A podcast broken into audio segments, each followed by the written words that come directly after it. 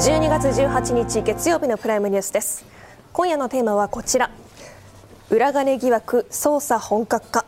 議員聴取で混乱拡大化です。それでは今夜のゲストをご紹介します。元東京地検特捜部検事で弁護士の高井康之さんです。よろしくお願いします。高井さんはかつて政界を直撃したリクルート事件の捜査を担当されました。続いてご紹介します、政治ジャーナリストの田崎史郎さんです。よろしくお願いします。そして共同通信社編集委員兼論説委員の久江雅彦さんです。よろしくお願いします。よろしくお願いします。一部の議員に対する任意の事情聴取など本格的な捜査が始まっている自民党派閥の裏金疑惑、まずはここまでの経緯をおさらいしておきます。事の発端は去年の11月6日でした。日本共産党の機関紙新聞赤旗日曜版にパーティー券収入2500万円不記載という報道が行われました。これを受けて神戸学院大学の上脇教授が公表されている収支報告書を検証し、翌年1月刑事告発しました。ここを受けて検察が動き始めます。11月18日、東京地検特捜部が任意の事情聴取を行っていることが報道で明らかになり、疑惑が一気に拡大することになりました。当初は政治資金収支報告書への不記載問題と思われていたんですが、12月1日、朝日新聞が安倍派ノルマ超過分還流化という報道で裏金疑惑がクローズアップされることになりました。その後も安倍派幹部の1000万円を超える還流疑惑が浮上し、5年間でしかも安倍派だけでおよそ5億円にそのお金が上るなど、報道ベースで裏金疑惑がどんどん拡大している状況です。まず法律家として高井さんにお伺いします。この裏金疑惑、メディアから拡大していった経緯、どのようにご覧になっていますか？まず僕は裏金疑惑という言い方がおかしいと思うんですよ。別に還流すること自体は違法でも何でもないんですから、単なる不記載だと思いますよ。ただしその不記載の額がね、多額だとか派閥の組織絡みで行われているという点では、問題といえば問題なんですが、これは単なる要するに不記載の事例の一部だということですよ。官僚疑惑、官僚疑惑ってあんまり言い過ぎると、その派閥から個人の政治団体への流れがね、それ自体が悪であるかのような、そういう間違った心象を、あるいは感情を国民に与えることになるんで、僕は極めて問題だと思いながら報道を聞いています。そうすると還流ではなくて不記載に絞った議論を行うべきだ、そういうことですね。還流が戻しちゃいけないということは政治資金規正法にどこにも書いてないです。なるほど。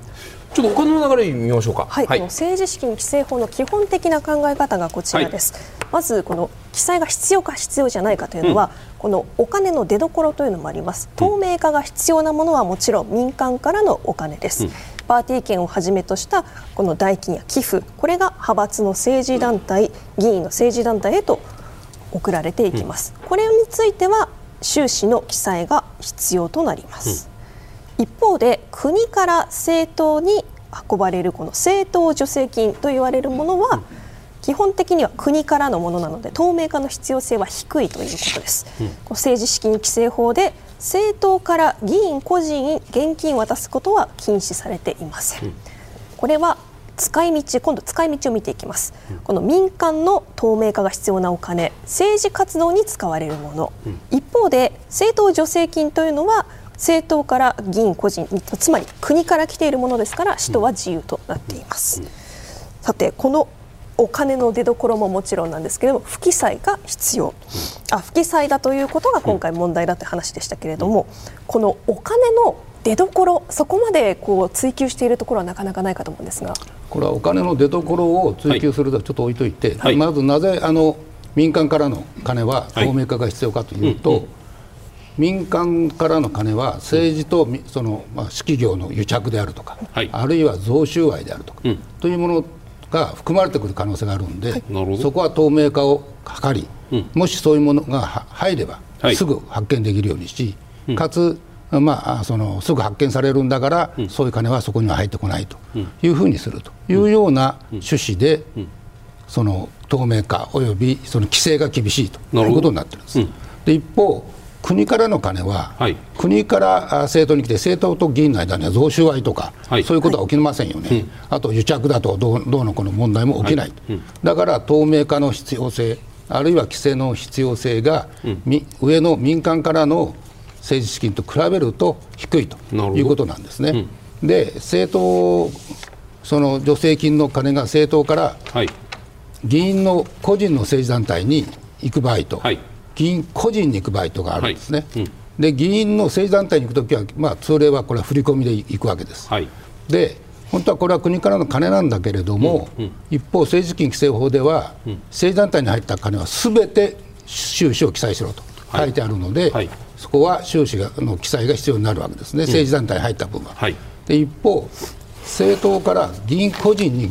現金、まあ、通常はこれ現金でいきますが、はい、現金でいった場合は、うん、これ議員個人のに帰属するんで、うん、そもそも政治団体の金じゃないんですね、うん、ですから政治団体の収支として記載する必要はそもそもないと、うん、ただしこれは議員個人が自由に使える金ということになると、うんうん、議員の雑所本来は雑所得になるので、はいはい、課税の対象に本来はなっておかしくない金なんですね、うん、はい、うん、ということなんです。そうするとでも例えば政党から議員個人に向かってこの現金のこの流れの話ですけれどもね、これは雑所得だったでしょうね、自由に使えるんだから。ただその名目で言うと、そこにこの件に関してよく言われているのはその政策活動費という言葉のこの不思議な言葉、あの現金のことを政策活動費と言ってるんだと私は理解してますけどね、はいはいはい、ただ政策活動費名目で渡されたものというのは政治活動に使われるという前提で渡されている、まあ、建前上雑所得として所得税を払っている形跡ないですよね。それは、はい、政治活動だよって言って渡すんだけれども、はいはい、それは領収書がいらないわけですから、はい、結果として議員個人が何に使ってもいいですよ、うん、ということになるわけですね、うんうん、ですから一応政治活動に使ってもらいたいけどねって言って渡してるわけなんだけれども、うん、なるほど、実際は自由に処分できるから、はい、自由に処分できるからそれは雑所得になるんです、うん、だから課税の対象には本来はなるんです。本来はなるけれども現行法制下においてはなってないですね。実際摘発された例がないというだけの話で、なんか微妙なおっしゃり方なんで、理屈の上ではこれ雑所得です、ね、理屈の上では雑所得だと、だけれども政策活動費という名目で渡されている以上、これまでこう摘発されたことがないという、こういう理解でよろしいんですか。いや、それは、うん、まあそういうことかな。そういうことですか。まあいずれにしても本来は雑所得だから、はい、申告をしなければいけない金なんです、はいはい、というと今日はおそらくこちらの透明化が必要な民間からのお金の話がメインになるんだけれども、今のお話を伺っているとここの部分、まあ、政策活動費の方もですよ、も本来ならばちゃんとした議論の対象にするべきお金なんだけれども、長年ずっと放置されているというお話に聞こえます。まあそうですね。まあ、それは政党助成法がそういう構造になってるんですね、はい、要するに使途を制限してはいけないと書いてあるし、4条に、はいはいはいはい、だから政党助成金は各々近々のことに使うべしと書いてないし、うん、まあ、要するにちゃんと税金のなんだから、うん、ちゃんと適切に使いなさいよと書いてあるだけで、うんうん、こうしてはいけない、ああしてはいけないと書いてないから、うん、まあ、ざる法といえば政党助成法のはるかにざる法なんですね。これを政策活動費という名目で、政策活動費だという名目で渡されている、だから政策活動費である以上は使途を明らかにしなくていいんだよというふうに言われて渡されていたということに関してはね、これはどう見たらいいんですか。まず、はい、ちょっとあれがありますかね、はい、この不記載罪が成立するための要件をちょっと説明しておきたいと思うんですが、はい、不記載罪が成立するためにはね、うんうん、1から5までの要件を全部満たさなくちゃいけない、はい、ね、はい、まず対象の金員が政治資金本件では政治資金パーティーの収益の一部であること、うん、客観的にですよ、うん、それから従々の当事者にその1の認識があること、これは主観的要件ですね、はい、うん、そしてその金の収支を各政治団体の報告書に記載しなければいけないという認識があること、うん、これも主観的要件、うん、でこの3の認識がありながら不記載とするというまあ行為、はい、まあ、不作為ですね、はい、それから本来記載すべきものが記載されてない、うん、ということを知りながらその報告書を提出すると、はい、うん、この1から5が全部満たされていないといけないですね、はい、それで今先ほど問題にされている政策活動費かどうかということは、はい、うん、丸2、ね、はい、および丸3、はい、これにかかってくるわけですね、うんうんうん、ですから収支政治資金パーティーの収益の一部ではなくて政策活動費なんだから、はい、ね、本来、ね、政策活動費というのは本来これは報告書に記載する必要がないものだ、だから認識、はい、記載しなかったというのはこれが単なる、ね、弁解なのか、本当なのかと、本当にそういうふうにこのパーティーの収益の一部であるということを前提にした場合は、はいはい、政策活動費だと思うのは、誤解ということになるわけですね。なるほど。それでこれは単なる嘘だと、そんなものは収益の一部だということはね、はい、分かってるだろう、はい、というのがまず第一なんですね、はい、だけどもし例外的に、本当にこれはね、はい、この政策活動費で、実際に、その記載する必要のない金だと、自分個人に帰属する金だというふうに本当に認識していて、そのように認識したことについて、過失がなければ、あるいはその認識したそういうふうに誤解したことが誤解したことについて相当な理由があるのであれば、はいはい、これは事実の錯誤として行為を阻却するんですね、はい、記載罪の行為を阻却する、はあ、だから捜査をする上ではね、はい、これがそのような事実の錯誤に当たるのか、はい、単なる弁解に過ぎないのかということを突き詰めて明らかにする必要があるということですね。その話が多分この池田さんのこの話になる。池田衆議院議員、党から安倍派を経て支払われる政策活動費と認識して収支報告書に記載していなかった、このような証言をしています、高井さん、この先ほど誤解なのかあるいは嘘なのかというところが焦点になってくると話がありましたけれども、どのようにこの発言ご覧になりますか。まず、ね、もっと現実で考えれば、適当なこと言いやがってみたいな感じですよ、ね、で調べてみる、はい、調べてみたらね、ただ当然決めつけちゃいけませんよ、はいはい、腹の中では適当なこと言いやがってと思ってたとしてもね、でいろいろ聞いてみると、はい、そのうちね、それが本当にこの人そういうふうに誤解したのかもしれないというふうな気持ちにこちらの心象になってきたら、はい、さあ困ったことになってきたなと、じゃあその誤解したことについて、その無理もないと言えるかどうかと、事実の錯誤と言えるかどうかと、もう少し細かいこと、違法性を基礎づける事実の錯誤っていうんですけど、はい、非常に難しいんですけどね、だからその事実の作業に該当するのかどうか、単なる違法性の作業なのか、はい、違法性の作業は行為を阻却しないんです、なるほど。だから単なる違法性の作業なのか、違法性を基礎づける事実の作業か、ここを切り分けないといけないなと検事としては思い、さらにギリギリ調べていくと、で最終的にこれはどう見ても違法性を基礎づける事実の作業だというふうに認定になれば、これは雇用がないなと、じゃあこの人は立件しない、あるいは不起訴だという話になるわけですね。池田さんに限らず、その安倍派のその発言をした人の中からでは、派閥からこれは政策活動費だからもう書かなくていいんだよというふうに言われて、それをそのまま鵜呑みにしているのがこのケースであり、それとさっきの3番のね、この収支報告書に記載しなければならないとの認識があるかどうかというここの部分、ここは全く食い違ってるわけじゃないですか。この通りだとすれば認識しなければ、記載しなければならないという認識はなかった。そうです、その通りということならば、これはもうノーペナルティー。ただこれも、はい、なかなか問題があって、はい、事実の策はないと、事実の錯誤はないけれども、その人はどういうわけか、記載する必要はないと思ったと、これは単なる違法性の錯誤で、行為は阻却しない、ただしそういう判断に至るその前提となるべき事実について、誤解があり、その誤解が、これはやむを得ないと思うような状況で発生したものであれば、事実の錯誤、違法性を基礎づける事実の錯誤として行為を阻却する。今この捜査が行われている中で手の内を明かすのはちょっと難しいかなと思うんですけれども、立脚って難しくないですか。それが誤解だと分かるような、こうなんていうんです、前提というのか、例えばパーティーが近かったからとかっていうこと、立証の難しさっていうのはありますか。だからそういう、当然こちらとしては大前提と、まず第一にはこれは弁解だというふうな前提で考えますからね、と当然そのパーティーと従事の時間が接近しているか接近してないかとか、金額が自分のノルマ超過分と同じかどうかとか、じゃあそれまで、じゃあ君は本当の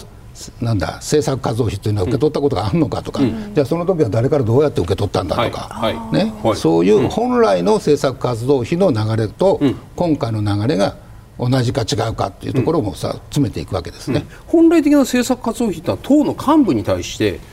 使途不明、使途を明らかにしなくていい、まあ、大づかみなそのいわゆる政界工作費みたいなものでドンと渡されるというふうに考えたときに、まあ、こういう議員の皆さんが政策活動費をもらう過去に経験があるとはあんまり思えない。でもその幹事長からさらに流れる場合もあるわけじゃないですか。孫受けみたいな形でね。それは、はい、でね、持ち代とか言うじゃないですか、公務代とか。じゃあそれは何なんだって話になるじゃない、と多分それは幹事長が、から切り出して、ね、使えるようにした金を、政党助成金を、こう持ち代として渡してる、ということじゃないんですか、個人に。なるほど。あそこにはね、議員個人と書いてあるでしょ、だから議員政治資金規正法っていうのはね、団体にの収支義務、記載義務という団体に帰属したものについての収支義務なんですね、議員個人に、そもそも議員個人に帰属するものについては、政治資金規正法の、収支義務の対象の外なんですよ。なるほど。そうするとこれ、まあ、時効の問題もあって5年間しか遡りませんけれども、10年、15年ずっと例えば、まあ、清和会においてそういうシステムというかそういう仕組みがいわばこう習慣化していたという人もいますよね。いや、そういうシステムとおっしゃるけども、それが収益、派閥の収益を、いや失礼、パーティー、収益の一部を、議員に戻すということが10年前から、行われてましたよと。あ、そうですかって楽な話ですよね。なるほど。記載しなきゃダメじゃんって、なんで記載してないの、これまで10年間記載しなかったから今年も記載しなくていいと思いましたって、それはあなた何言ってんのと、何年ごと言ってんのという話ですよね。それはあなたは政治資金パーティーの収益の一部だと分かってたんでしょって、分かってましたって言うんであればね、そんなの今まで記載しない方がおかしいじゃんっていう話です。じゃあ例えばこの池田さんもやり玉を上げるわけじゃないんだけれども、この党からそういう認識として、派閥の会計事務所、会計担当者からね、これは政策活動費だからいいんだからっていうふうに言われて、それを鵜呑みにした議員の責任、鵜呑みにすることの罪が今ここで問われるという、こういう理解でいいんですか。まあ、単にちょっと話があれだけど、鵜呑みにするだけで、鵜呑みにしました、あ、じゃあ分かりました、錯誤で声がありませんね、ということにはならないんです。先ほど言ってた鵜呑みの罪ってあるっていうことですね。まあ、そういうのはないですけどね、不記載の罪はあるんです、不記載もちろん罪はある、だけどその不記載のためには、記載が成立するためには故意が必要だということです。故意、鵜呑みにしたことによって故意を付け加えしちゃう場合が例外的にはあるよねってことを言ってるんです。自分が例えば新人議員1回生2回生で派閥の事務総長で、まあ、民間人とは言いながらずっと派閥のお金の出入りを見てきた人がいます。その人から、これはもう政策活動費だから収支報告しなくていいんだから、まあ、自由に使いなさい、お疲れ様、これを収支を報告しなくていい、するなと言われているのを、これを自分の判断で、いやこれは政治資金なんだから報告記載するんだよ、これはしなくちゃいけないものなんですか。収支報告書に記載する必要はないんだよというところはあまり意味がないんです、そこだけだったらそれは単なる違法性の錯誤で故意阻却しないんです。その前の、これは政策活動費だからということに意味があるんですよ、政策活動費だからと言われたときに、それを本当だというふうに完全に信じ込んで、信じ込んだことに罪がなければ、違法性を基礎づける前提となるべき事実の錯誤があるということになって故意を阻却するんです。久井さん、これは実態の政治の場においてね、どういうふうに適用されていくセオリーだというふうにこれ見たらいいんですかね。でも私の知る限りは安倍派のパーティーって前回4月か5月でしたよね、それで本人なり、結構本人が多いっても聞くんだけど、その派閥にね、現金で取りに行くわけですよね、封筒に入れたやつを、でその出入りっていうのが、今おそらく安倍派のね、衆議院の当選1回生とか参議院の1回生を除いて、一定の額でラインを引いて、かなりの規模で、秘書からスタッフ、そして議員の聴取が始まっているという中で、もうやったこのイベントの時期が決まってるわけなので、それがいくらいくらノルマでいくら出っ張ったかも分かるわけなので、それがもう大量に、戻ってきてるわけだから、この池田さんだけがこうに言ってるならともかく、次から次へと政策活動ってそれ嘘言ってんじゃんって、これは子供でも分かるような気がするんですけどね、一般的な感覚で言うと。なるほどね。それはだから第一義的にはこれは弁解だということになるんですよ、ただしやっぱり後半戦、仮にですよ、会計責任者を公判請求して、うん、そういう今ここで言われている弁解をされて、うん、でそれで無罪食らったらたまったもんじゃないですよね、検事は。だからそこはギリギリいきますよ、うん、ギリギリいって絶対そんな弁解法廷出ても勝てるようにするし、うん、そこを詰めた捜査がしてあればそもそもそういう弁解が出ない、うん、その弁解を突き崩すための最大の証拠というか賭博口はどこになるんですか。そのジュジュの時期が、うん、その政治資金パーティーに接着している、はい、から金額が、うん、自分がその超過した分であると、うん、はい、あとはその渡され方が、はい、他の仮にそれまで受け取ったことがその政策活動費を受け取ったことがある人の場合は、うんうん、政策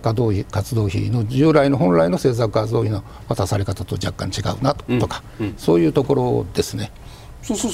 れまで、はい、じゃあ政策活動費を受け取ったことがない人は、うん、じゃあなんでいきなり、ね、今までも受け取ったこともないのになんでもらえると思うんだよというような話ですよね。で、まあ、そこで検察官と被疑者が、まあ、調書を発しあるわけです、うん、で検察官が、うん、まあ、今回の人は皆さんしっかりしてると思うんで、うん、しっかりした調べをすれば、うん、恐れ入り屋の岸墓地になるんじゃないですか。今のお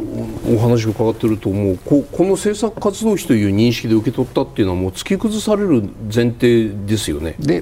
私はものを言ってますけどね、はい、ただ例外的に本当にそういうふうに信じ込んでいた人がいるかもしれないですよね、うん、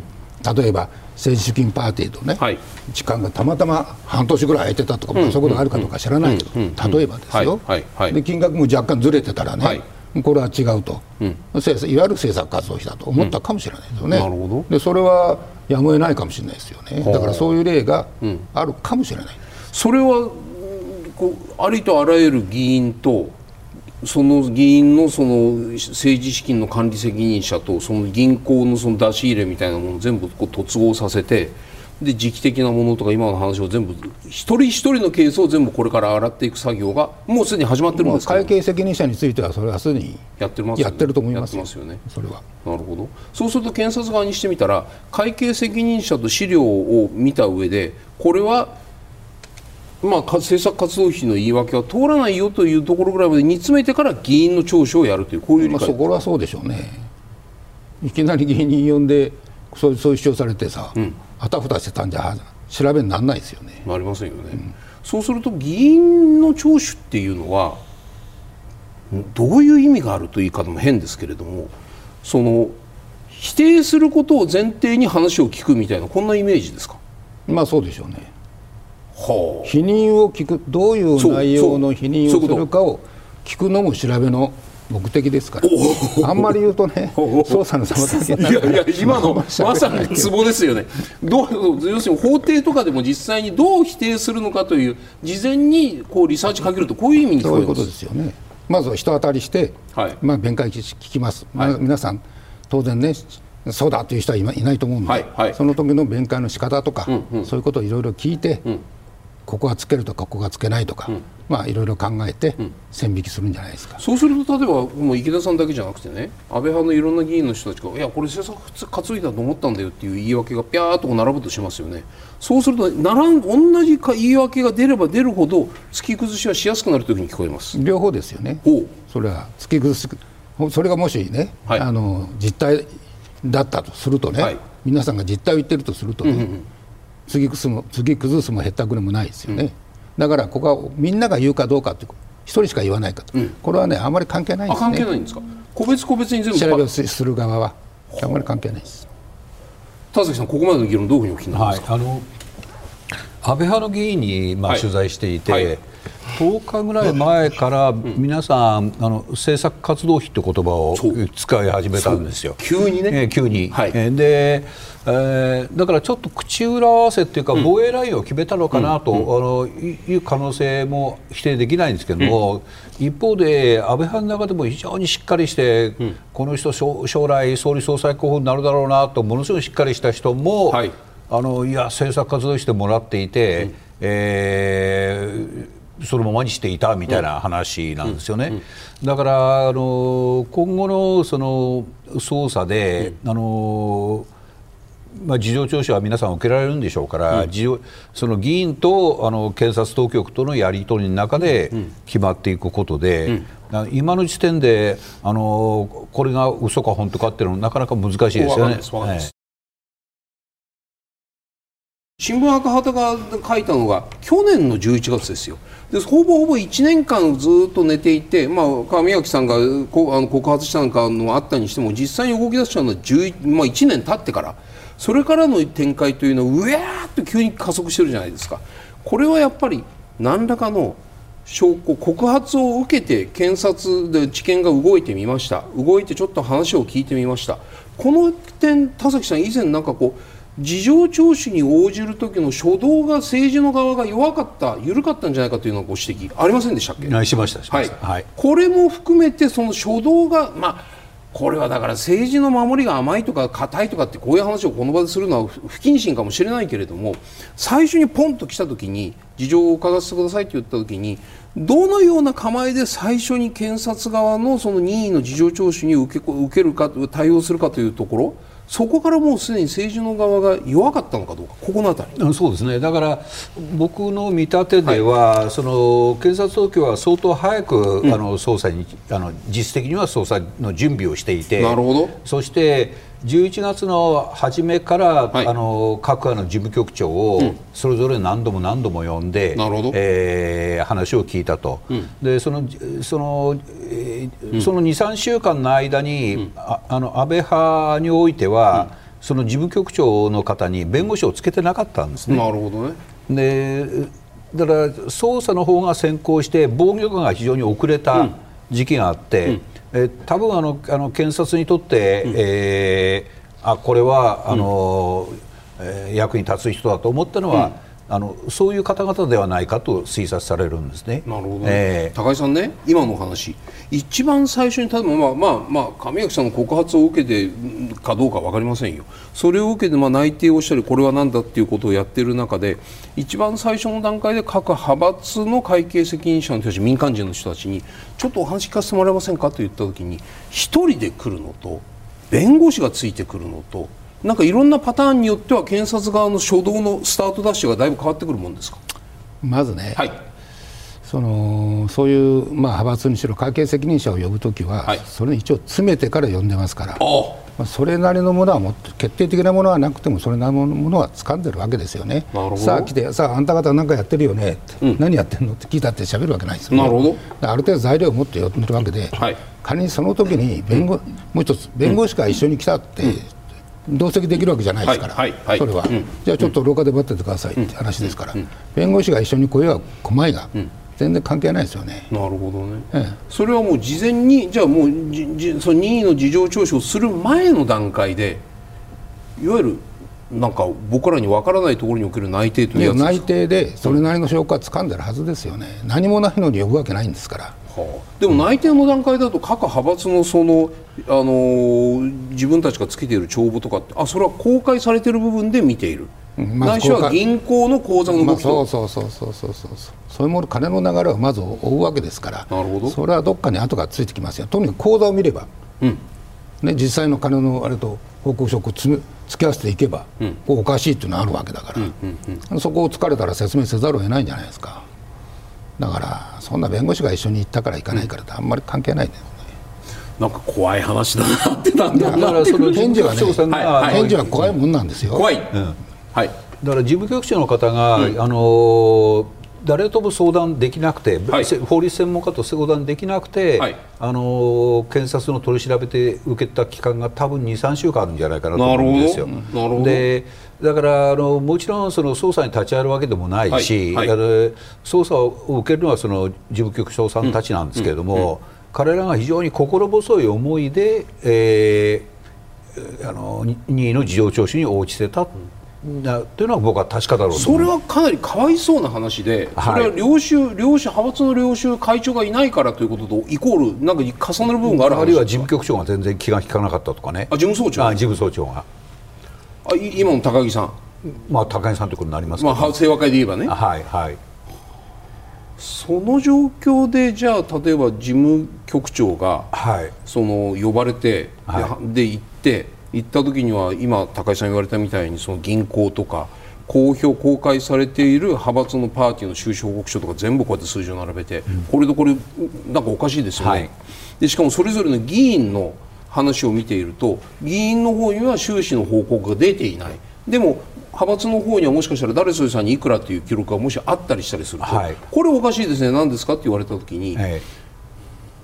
バッジの方から何の支援もなかったかどうかっていう、ここが心細さにつながると、こういう意味でおっしゃる。そうです。これ高橋さんおっしゃるように、はい、おそらく10月以前に、うん相当なその材料を集めてたんだろうと思うんです。なるほど。東京地検特捜部は、うん、集めた上でこれは大体いけるなと感触をつかんだ上で事務局長をまず呼んでるわけですね。なるほどね。でその事務局長からおそらくリストも入手している、はい、キックバックのリストをね、はいはい、でそれから秘書を呼び、うん、さあ本人を呼んでるって段階ですよ、うんうん、だから段階を踏んでやってきて、うんこれはやっぱり今のところは検察ベースで進んでいるという感じを僕は受けます。高井さん、これ2020今年の1月に神戸学院大学の上脇さんが告発してますよね。で実際表立っての動きが出たのが11月の18日、つまりこの間10ヶ月あるわけですよ。この地検特捜部というのがもし動くとしたら告発状を見てで、まあ、検事のうちの誰か一人ぐらいこれ見てこれちょっと調べてみようか。いやそうじゃなくて、はい、告発を受けたんだから調べないといけないわけですよ、はい、で処理しないといけないわけですね、はいはい、ですから当然捜査しますよ、うん、ただそれは告発状が届いたら直ちにやるか、うん、しばらくちょっと置いて他の事件やってて、まあ、ちょっと手がついたからやるかと、うん、というのはそれはいろいろあると思いますが、いずれにしてもそれはほっとけないんですからやるんですよ、うんうん、やるんですが最初の刑事告発だけだと、うん、なんだ、うん、チャッチい事件だな、うん、みたいな感じですよ、うん、そう思ってしかし処理のためにってこう、うん、粛々とやっていたら、うんなんかどんどん違うもの違うと数が、ねうんうん、戻ってきたとか、うん、だからどんどんね想像より膨らんできたと、うん、これは本気になってやらないといけないよね、うん、ということで場合によったら最初は1人でもねちょっと 2,3 人つけてもらって、うん、でさらに内定して、うん、交換されているものを全部集め突合し、うんね、当然事務方もその作業をやりだんだんこう不突合の部分が出てくるわけです、はいはいはい、でそこもできる限りその交換その他のもので詰めて、うん、ここはもうこれ以上はもう聞く以外ない、うん、あるいは聞けば何か言うはずだっていうところまで行って呼び出しかけるわけですよ。だからそう仮に弁護士つけてお前黙秘しろと、うん、否認しろと言われてきたとしてもね、うんうんうん、その長続きしないですよそんなの。特にあの世界の人たちはあの世界って政治家、政界の人たち。ただしこれがね、はい、大きな贈収賄でね、はい、これやったら国がひっくり返るぞみたいなね、うんうん、時だとそれは口が固い人は固いですよ、うん、下手したら自殺者が出るような話になるわけですよ、うんはいうん、だけども今回は向こうだって政治資金規制法だろっていう感じですよ、うん、きっとね。今頃になってびっくりしてるんですよこんなの大騒ぎになって、うん、と思います僕はね。続いてですけれども、この捜査の行方です。焦点となるのはこちら、まず今東京地検特捜部というのは先週末から安倍派所属議員任意での事情聴取開始しているわけなんですが、関係者によりますと安倍派所属議員のうちおよそ20人が1000万円以上のキックバックを受けて収支報告書に記載しなかった疑いがあることが分かっています。特捜部は高額のキックバックを受けた議員を中心に順次聴取を行っています。また派閥側がパーティー収入の総額についての資料、そして収支報告書に記載する金額が分かる資料別々に2種類作成していたことが新たに分かりました。議員秘書らが派閥から記載しなくていいと説明を受けたと話していて、特捜は近く派閥の強制捜査に乗り出す方針なんですが、不記載罪というのもありますけれども、今後捜査の焦点となってくるのはどんなところなのか改めて伺えますか、高井さん。いやまあ基本的にはね、うん、下の方の両方の資料があったというんだったら、はい、やりやすい事件ですよね。事件捜査としてはね。で、まあ、ポイントは故意の問題ですよね、うんうん、その単なる違法性の作業なのか、うん、違法性の事を基礎づける事実の作業なのか、はい、という問題、うん、その前提としてはまずその単なる嘘の弁解というのもありますよ。だからまずその弁解を突き崩して、うんねうん、行為を、うんまあ認めさせるというか、うん、そういう言い方するとちょっと語弊があるけど、うん、故意に関する真相の正しい供述を得るということがまず大事ですよね、うんうん、それいわゆる政治資金規正法でね、これの部分っていうのが軸になるんですか。そうですね。これ5年以下の禁錮または100万円以下の罰金、はい、これはここの部分だけだといわゆる軽いのかな。5年ですよでも、うん、長期。なるほど。最長が、うん、決して軽くはないですよ、うん、これは実質犯か形式犯かといえば、まあ昔の分類でいけば形式犯になるんですが、うん、形式犯としては極めて重いですよ5年以下の禁錮というのは。いわゆる政治家が気にするのは公民権の停止、うん、政治家を辞めなくちゃいけなくなるかどうかってこの部分でいうと、これは政治資金規正法のペナルティがどうなるということだから当然公民権停止ついてきますよね。なるほど。そ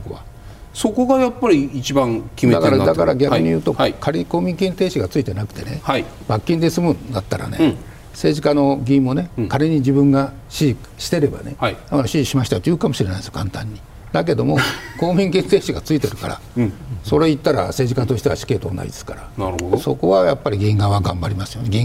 員さん個人はね、うんうん、そうするとこの今のこの政治資金のお話でいうとよく議員の会計責任者と議員の関係が問題になるんですけれども、うん、それは一義的にはそのお金の処理をどうしたらいいのかとかっていうどうしたのかというのは議員の会計責任者の責任になりますですよね。政治資金報告書を作った人だから。そう、政治団体の会計責任者ですよね。それだけだとでも議員の本人の公民権停止まで伸びませんよ ね、はい、そこ伸びるためにはどういう条件が整うと、はい、共犯で起訴できるかどうかですね、はい、その会計責任者については先ほど申し上げたように故意の立証と、はいはい、次はその議員との共謀の有無の立証と、うん、というか共謀の有無の確認、うんはい、で、議員から、うん、例えばこれは不記載にしとけと言われたと、うん、これは完全に共謀ですね、はい、それから会計責任者が議員に、うん、これ不記載になってますがこのまま出していいですかと聞かれた、うん、ああいいよって言った、うんまあ、これも共謀ですね、うん、ですが筋の見方とするとね、はい、今までねずっと長年やってきたことだとしましょう、はい、だとするとね、うん慣習的になされているわけだからいちいちそれを議員にこれどうしますかって聞く必要あるんですかっていうことですよ、うん、そうすると筋としてはね、うん、そういうふうに聞いてない可能性も十分にあるんです、うん、この捜査をするときにねこんなものは必ず議員にね、うん、聞いてその承諾を得てやってるはずだと決め込むのは極めて危険なんですね。もしそうやって決め込んで取り調べに当たるとこれは大阪事件の二の舞ですよ。構造は大阪事件と同じですから。なるほど。要するに議員会計責任者としては議員を巻き込んだ方が罪が軽くなりますから、はいうんうんうん、もしかしたら起訴猶予になるかもしれないんだから、はい、だから嘘でも、うん、議員に指示されました、うん、私は嫌だったのに、うん、やれってきつく言われたから、うん、私やったんですよ仕方なく、はいはい、って言うかもしれませんよね、うんうん、ですから、うん、この場合の、うん、会計責任者の供述は、うん、任意の虚偽の巻き込み供述になっている可能性があるんです。だから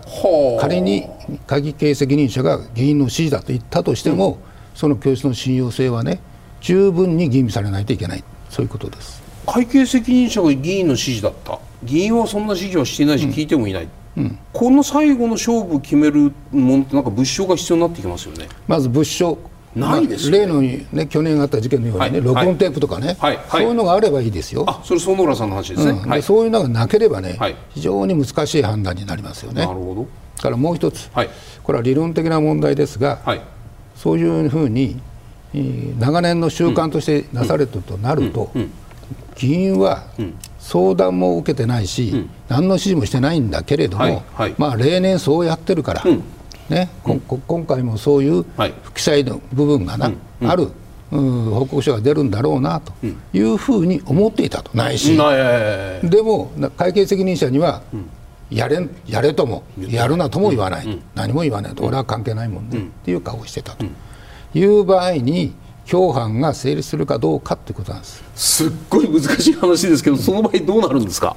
ここは難しいですね。両方説はあると思いますよ。ただそれは政治家なんだから、はあ、議員なんで一応上司に当たるんだから、はい、やるなとやめろと言うべき法的義務があるだろうと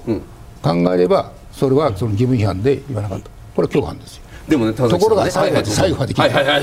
ところがやめろというのは、それは政治的な義務があるかもしれないけど、法的義務がないということになると、単に知ってて止めなかっただけでは共犯は成立しないということになるんです。ですからそういうね、そういう状態で議員を起訴するっていうのは相当の覚悟がいりますよね。かなりの確率で無罪になる可能性がありますから。なるほど、うん、そうするとじゃあさっきの話ちょっと戻りますけど、よほどの固い証拠があるだろうというふうに今想定されている。議員との共謀、そうないと思う。ないですよ、そんなよほど。じゃあ議員はもうほぼほぼみんな逃げるつっちゃいけない、なんだろう、起訴されない、それは分かりませんよ。それは調べの問題ですから、極めてすぐ有能な検事が自白させるかもしれないですよね、うん、立派な調べをしてね。そうしたら起訴できるかもしれない。田崎さんでもね、例えば議員会館とか行くと、そのベテラン政治家から移籍してきた超ベテランの会計一筋30年とかで秘書の方と若手の国会議員の組み合わせとかでよくいるじゃないですか。ありますね。そういう組み合わせとかだと議員さんにしてみたら、あれどうなってんのなんていうふうに聞かなくて、ベテラン秘書の方が全部やってる可能性もありますよね。そういう場合はあります。そういう場合どうなっちゃうんですか。だから何にも議員さんが知らなければもともと共犯は成立しないし、うん、さっき知ってたけれども何もしない、何も言ってないんだけれども、うん、知ってるだけは知ってたっていう時は、はい、先ほどの話でさあどうだってことになるんです。じゃあ同じ政策活動費という言葉を使っていても、その秘書と政治家との関係性とかも事務所によって千差万別なんで、いろんな可能性があり得るという理解でいいですよね。いや、ちょっと質問が混乱してるんじゃないかと思うんだけど、はい、政策活動費というかどうか、先ほど来申し上げているように故意につながっていく問題です。その当人の故意の問題で、政治家とその会計責任者の関係はね、それは政策活動費というか言わないかとまた別の観点から考えないといけないということです。これまでの安倍派のパーティー収入キックバックを受けたとされる議員なんですけれども、多い方だと5000万円を超える金額、そして少ないと60万円と金額バラバラなんです、うん、そんな中でどこかで起訴不起訴のボーダーラインが引かれるものなのかというのも伺っていきたいんですけれども、そのまず会計責任者が起訴できるかどうか、金額で決まってくるわけですね、はい、なるほど、うん、でその金額、はい、これは起訴だという会計責任者と政治家に共謀が認められれば、うん、その政治家も起訴したということです、はい、その金額一連卓上だということ、共謀が認められたらその会計責任者をその告発立件するためのね、金額の線っていうのはいくらなのかと、それは、はい、園浦さんって4600でしたよね。で4600、はい、どうぞ。過去の前例を見ながら、はい、過去の前例を踏まえつつ、うんこれ本件の特質とかから、うん、例えば組織性とか継続性とか、はいそういうのを考えながら決めていくんですね、はい、なるほど。ですからこれは僕の、ね、憶測というか、はい、私が決める立場に線を引く立場だったら、うん、5年間で5000万、うん、これはもう最低でも略式は避けられないなと。なるほど。それから5年間で、5億だから1年間で1億、うん、これは場合によったら公判請求かなと。うん、会計責任者ですよ、まずそれは派閥の会計責任者ですよ、今のはね。いや4000万円だと、じゃあそこには入ってこない、避けられないとは言えないかな。なるほど。じゃあボーダーが入ると、これは今私が今言ってるのは、はい、受け側の議員のこと、受け側の会計責任者のことを言ってますよ、はいはい、で今度派閥の側だったら、はい、今一応5億じゃないですか、はい、と会計責任者、もしこれが成立が認められるんであれば、うん起訴は避けられる、起訴は当然、うん略式にするか公判請求にするかだけど、公判請求だろうねと、いう感じですね。この場合にですね、そのキックバックをする渡す側ともらう側っていうのはなんて言ったらいいんですか、罪の軽重って重い軽いっていうのはあるもんなんですか。渡す側の方が当然不記載の額が増えるじゃないですか。もちろん総額でいきますから、ね、5億いっちゃいますから。そうでしょ、はい、だからそういう意味では渡す側の方がどうしても重くなるということですね。で今回のようにこれが本当かどうか知らないけれども、はい、とにかくその渡す側からこれは書くなよと言われているということであれば、これは場合によったらもう派閥側の会計責任者だけやればいいんじゃないという考え方も十分あるわけですね、はあ、そうするとじゃあ派閥の会計責任者っていうのは民間人ですよ。まあそれはあんま関係ないんじゃないですか、会計責任者だから。民間人にとどまる、民間人にとどまるんではなくて会計責任者にとどまるということですよね。なんかその会計責任者がもし議員だったら、はい、その議員やりますよ。だからそれだけのことです。で、渡す側も当然のことならば、そのこの場合派閥の側の議員っていうのは事務総長になると思うんですけれども、各派閥それぞれの派閥の事務総長と会計責任者の間で誰それさんにいくら誰それさんにいくら渡せというふうに事務総長、まあ、今でいうのだったら、まあ、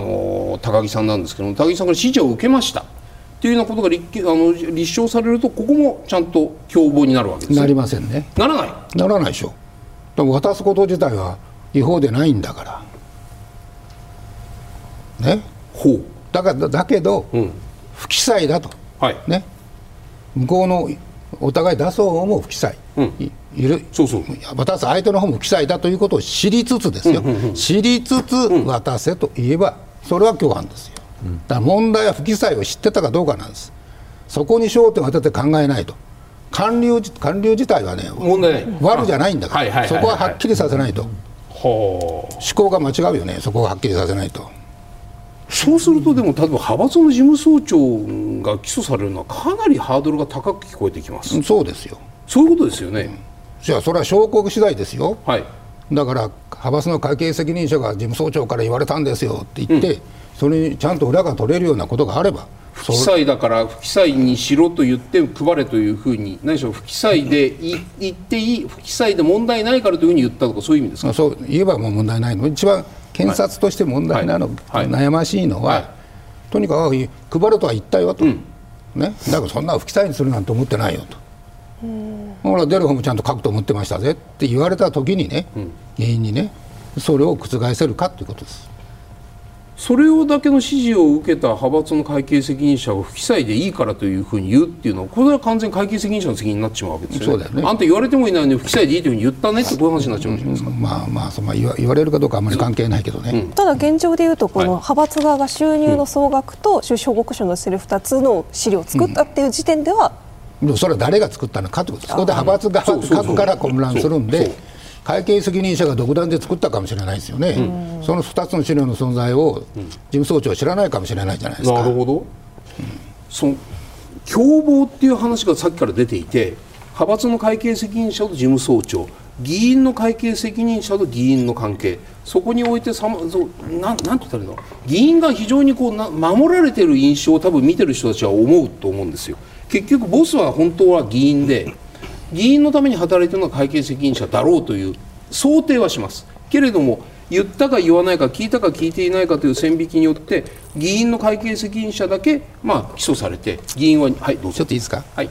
政治資金規正法というのはね、うん、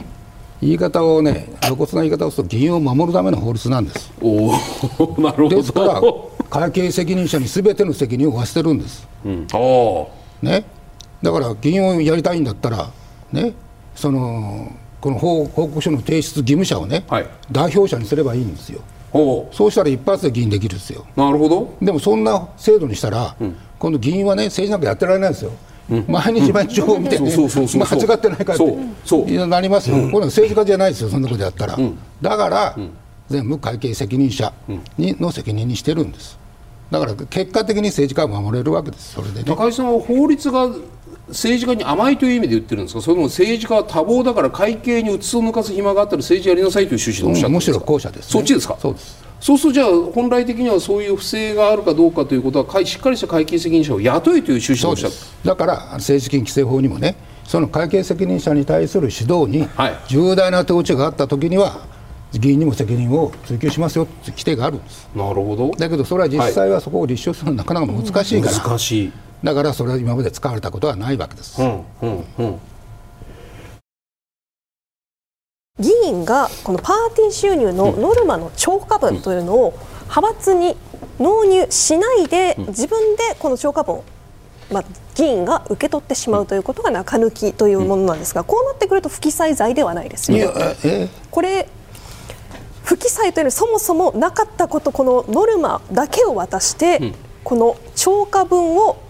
あげない、もらってしまう派閥の方にも、だから自分の政治団体の口座に残したままにするってことでしょ。それは操作簡単だよね。なんですか。それは派閥の、いや、パーティー券の収入だってことは見え見えじゃない。楽じゃない。さっきのね、作法の問題生じないじゃない。楽ちんですよ。これは横領っていうことで。横領じゃない。なんですか。不記載罪ですから。これも不記載なんですか。派閥の名目で売ったパーティー券の売り上げを自分のところに入れちゃうことっていうのは、これは横領とかにはならない。それは別として、まあそれはまた後の議論として、それはまず不記載罪ですから。とにかくすべての収入は記載しなきゃいけないんだから。だから不記載罪なんです。しかも故意ははっきりしてるから、もうやりやすくてたまらないって話ですよ。不記載罪からさらに罪が重なってことは可能性はあるんですか。だからその他にね、その横領が成立するかと、でもそれはさっきの話だとノルマ超過分は自分の手元に置いていいという話になってたってことでしょ。だったら横領でもなんでもないですよね。そうか。そうするとそれは不記載になる不記載罪ですよ。その不記載の金額が例えば4000万円で、公民権停止に至っているわけですよね、でそれが1000万円だとそうなるのか、2000万円だとそうなるのか、3000万円だとなるのか、そのライン引きはどうなるんですか。線引きそれは、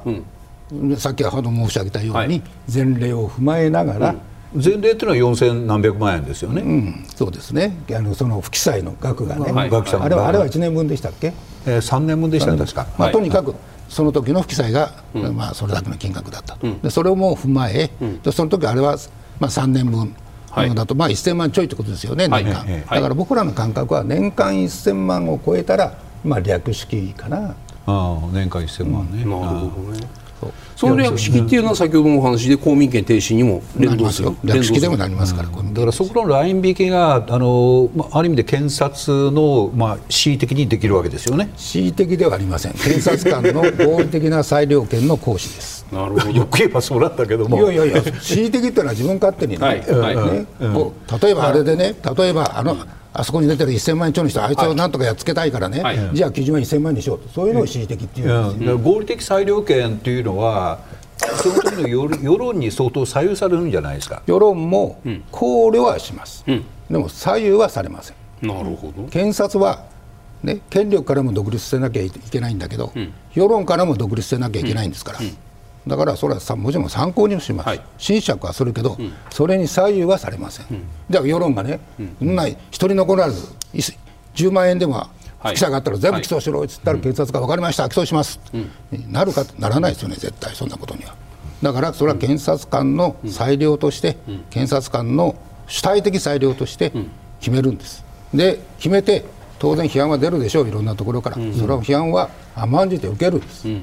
覚悟して決める。広島の河合さんの事件の時なんかは各県議とかに数十万だったですよね。それと比べることっていうのは、これは金額を比べることはこれはおかしい。全くおかしい。全くおかしいと日本がおかしい。完全におかしい。そうですね。ケースとして比較できるものじゃないですよね。片方はね、買収じゃんじゃないですか。まあそうです。こちらの方は不記載じゃないですか。そうですね。全然違いますよね。ただ先ほどの不記載でいうと、例えばそのさっきの4600万ね、3年間で1年間にならすとだって1400万と1500万ぐらいですよ。ここの中で1年間にならして1年間で1500万を超える人たち多分いないですよ、もらってる方でいうと。これ5年間で5000万円ですから。そうね、はい、そうなってきますね。そうするとじゃあ今回のケースっていうのは、より少額であっても悪質だからハードルを下げて、ボーダーラインを下げて起訴するかどうかって、こういう判断なんです。その悪質ってどうやって判断するんですか。悪質かどうかっていう、悪質性というのはね、まず金額、それから不記載の理由、目的から、不記載にした金を何に使ったか、これを総合的に判断するんですね。なるほど。一方、今日そのお話を伺っているとね、高木さんね、そのどんな罪を犯したのかって話、どんな罪を犯したのかというと、その今の不記載というのは政治資金規正法違反ですよね。で、雑所得。いや、ちょっとさっきの、これを出してくれませんかね。使途を見てもらって、まず上の政治団体に入った金というのは政治団体のものなんです。で、それは政治団活動に使う限りはどのように使ってもいいんですね。ただしそれを議員があるいは会計責任者がね、自分の彼女にネックレスを買うね、資金として使いましたとなると、これは横領だ、あるいは背任だという話になってくるんです。そこで横領背任が出てくるんですね。そうです。で、はい、仮に横領だ背任だという話になると、はい、これは課税の問題は出てこないんです、はい、そうでしょ、正当な所得じゃないんだから、で一方下の金、これはまあ今回の事件関係ないんだけれども、正当助成金の、本当に正当助成金が流れてきた場合、これは議員個人が自由にしていいというやつだから、先ほどもこれは議員の雑所得になると、だから本当はそれは申告しないといけない、ですね。なるほど。だけど今まで申告した人はいないけどと思いますけどね。そうすると本来的にはそのまず下の部分、その政策活動費で党からもらった政党助成金をその原資としたお金が回り回って政党から個人に行った場合には、本来だったらば雑所得として申告して税金を払わなくちゃいけない。本来そういうものですね。ただそのケースで挙げられたケースというのはないですよね。みんな本人たちも政治活動に使ってるつもりだから。ああ、そうか。申告義務はないと思ってるかもしれない。政治活動に使ってる限りにおいては、でも客観的には政治活動に使うかどうかは自由だから、その議員個人の、そういう金になっちゃってるから、だからそれは本来その段階で議員個人の所得とみなされるものなんですね、本来は。そうすると、じゃあその意味によってその所得税法違反というのはかなりその狭い可能性として、この事件で所得税法違反が成立するなんてことはないんですね。可能性があるとしたら、上の不記載か下の政治活動で使うべきお金を私したことから出てくる背任横領、横領罪。横領罪でも公民権停止になりますか。なったかな、それはちょっと確認しないといけない、正確なことは言えないけど、ただまあ、仮に実刑なんかになっちゃうと、そうですね、そういうことですね。それは例えば政治家の側からすると、やっぱり公民権停止というのが一番嫌じゃないですか。そうですね。罰金で済むんだったら、いや、で横領背任は罰金で済まないですよ。なるほど。まあ、じゃあいずれにしてもその所得税法違反はもう今回ないにして、まあ、もしあるんだったらこれは追徴金払えばもうおしまいかなという話も、みんな修正申告して、ね、でそのしかも金額が大きくなければ表に出ないから、その話もあったんですけど、それだと今ほとんど可能性としてはないと。そうすると政治資金不記載か横領にしてもどちらにしてもこれはおそらく公民権停止になるだろうと。政治家にしてみたら、あと自分の身を守る方法としたら、会計責任者の関係をいかにきれいに遮断するか、ここに尽きる、こういうふうに聞こえてきます。まあ、聞こえるかどうか知らないけど、すいません、客観的にそうですよね。なるほど、なるほど。そこ、どうぞ。だから、まあ、私は、筋としてはですよ、いちいち議員が口出しているとは思えないんですけどね。さっき言ったように政治資金規正法というのは会計責任者の責任で済むように作られているわけですから、そこのね、自分を守るための策を超えて手を出していく、そんな愚かな議員がいるのかねという気がしますけどね。しかも慣習で行われているというんだから、ほっといたってそのまま流れていくじゃないですか。だから問題はやっぱり知ってて何もしなかったと、これが共犯に問えるかどうかが一番悩ましいところだと思うからね。そこが高井さんの目から見たときの今回の、まあ、裁判まで至ったときの最大の関心があるところはそこ、捜査であとはその捜査の、その事実の確認という意味では事実の策になるかならないかという点と、法的な判断、の点は今先ほどのような状態のときに共謀が成立すると検察官が判断するのかしないのか。知っていて黙っていたことで共謀が成立するんですか。いや、だから是正しなくちゃいけない義務があるというふうに言えば、それは共謀成立するし、それはそんなことを義務ないよと、法的義務がないとなれば、共犯成立しないんです。でも監督の義務があるんですよね。それは今言ったように、その監督に十分な大きな落ち度があれば別の共犯じゃないですよ。共犯じゃなくて別のそれを処罰する条文があるから、それでいくということですが、それはなかなか難しい。自民党派閥の政治資金問題なんですけれども、世論調査各社この週末出しているところもあるんですが、一番厳しい数字を上げました毎日新聞が先週末行ったものです、これは内閣支持率、支持と答えた方は 16%、 前回から5ポイント減っています。また不支持と答えた方は 79%、こちらは前回より5ポイント上がっているということです。一方、政党支持率見てみますと自民党 17% で、7ポイント下げているわけなんですが、野党を見ますと立憲は5ポイント上がっても 14%、維新も 13%、 これは1ポイント下がっているのにとどまっているということで、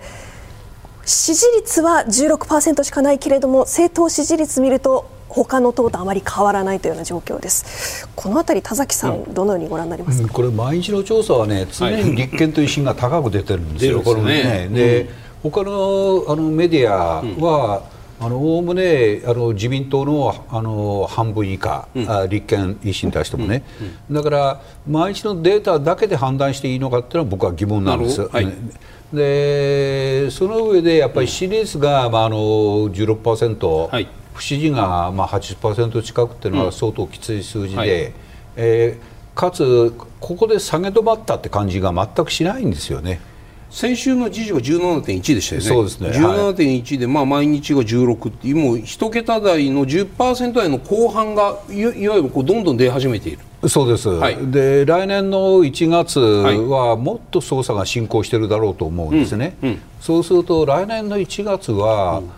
もう押しなべて10% 台に落ちてきて、るって感じがするんですよ。なるほど、だからまだ底が見えない段階だから、本当に予算成立まで、ちゃんとたどり着けたらいいなと思ってますけどね。久井さん、いかがですか、この 16%、 時事の 17.1%、10% 台が、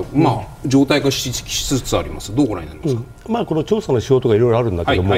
ざっくり言うと毎日とか時事というのは低めに出るけども、逆に先行指標でもあるわけですよね。というか今でも大体この毎日